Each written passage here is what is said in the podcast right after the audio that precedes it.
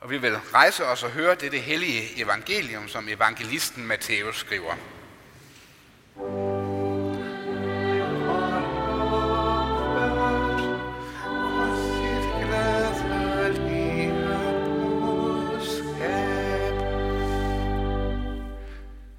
Da Jesus var kommet ned fra bjerget, fulgte store folkeskare ham.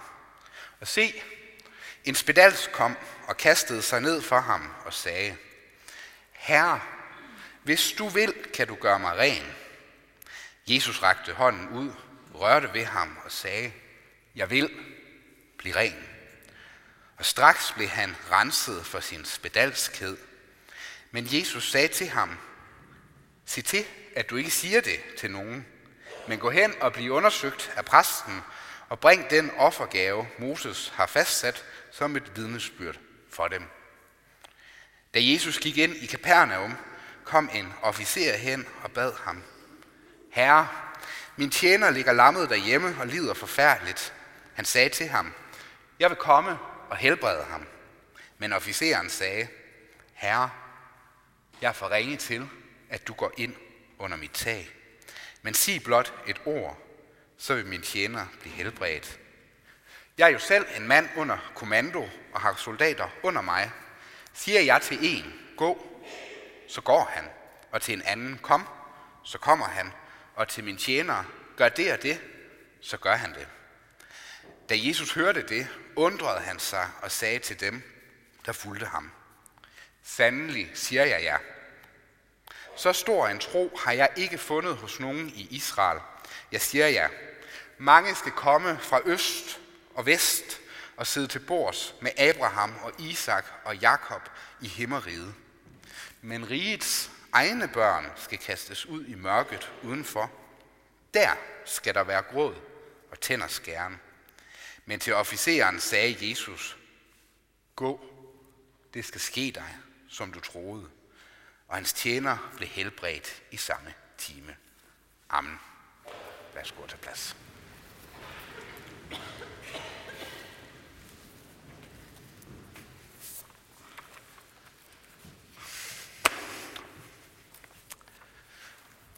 Det var sådan øh, forleden dag, der havde jeg sat mig herop i, øh, i kirken for at finde lidt ro og fred det er kirken jo et godt rum til øh, for det meste.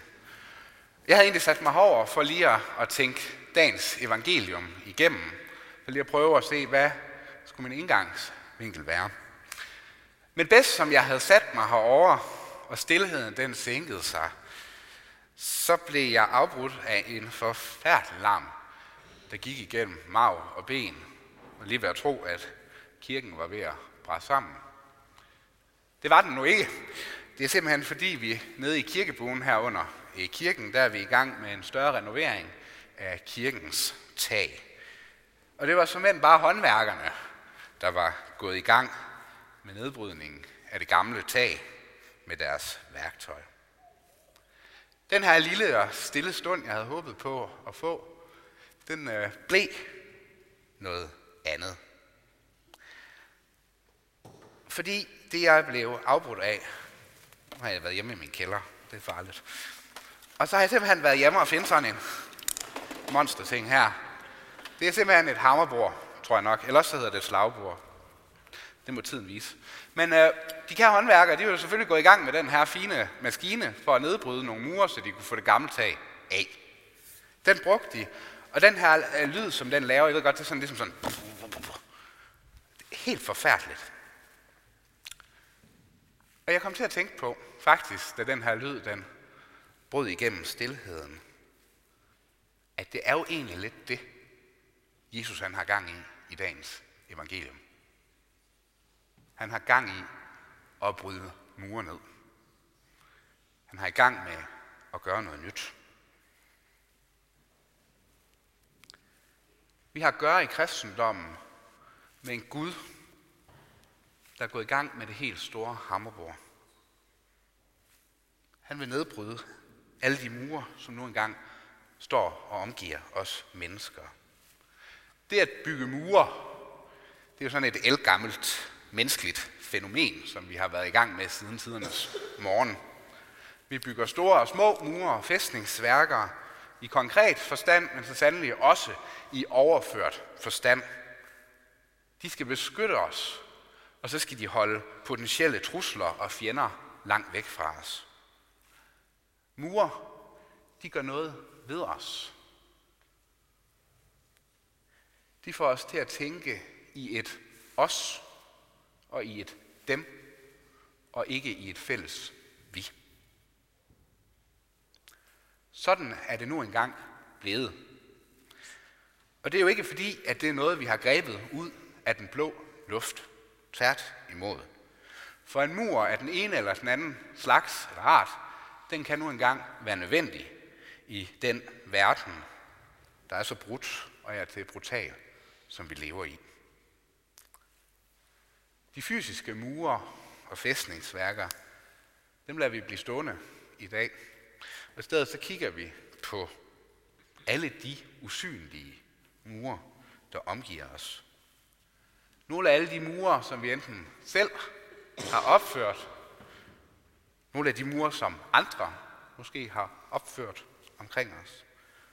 Og ja, så vel egentlig også den mur, der følger med menneskelivet. Omstændigheder, der kan spærre os inde. Alt sammen er det mure, der er usynlige. Men de sætter ikke desto mindre et præg på os. er måske ligefrem et langt større præg, end en fysisk mur ville have gjort. Hvor kommer alle de her mure fra? Hvad har de deres ophav i?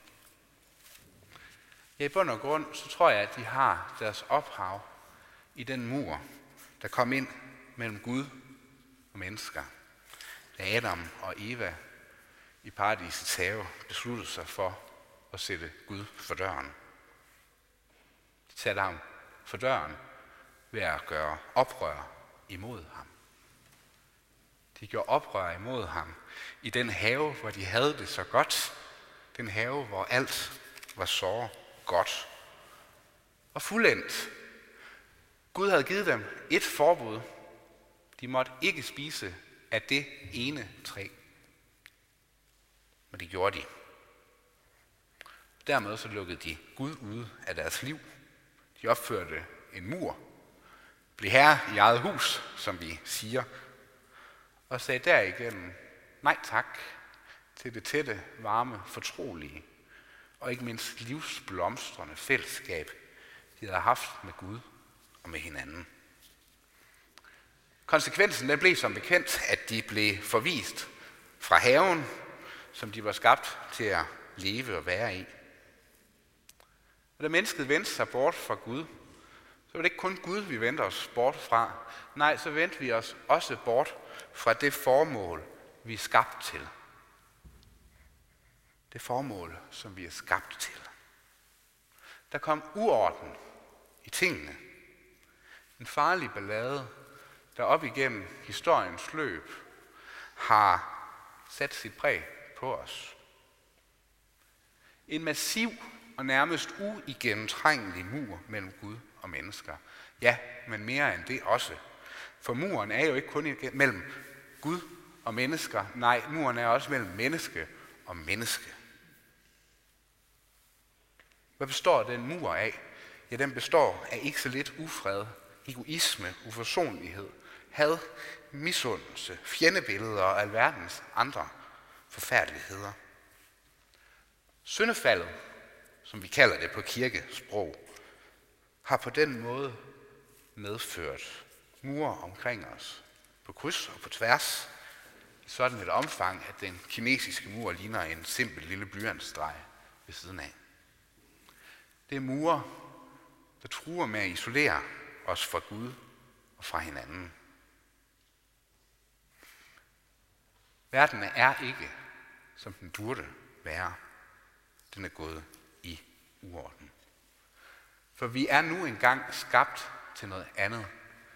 Vi er skabt til noget godt. Vi er skabt til sandt og varmt fællesskab, både med Gud, men så sandelig også med hinanden. I kirkeåret der befinder vi os i den tid, som vi kalder for Hellig Trekonger-tiden. Under tiden kalder vi den også for Epifanitiden. Det betyder egentlig bare åbenbaringstiden.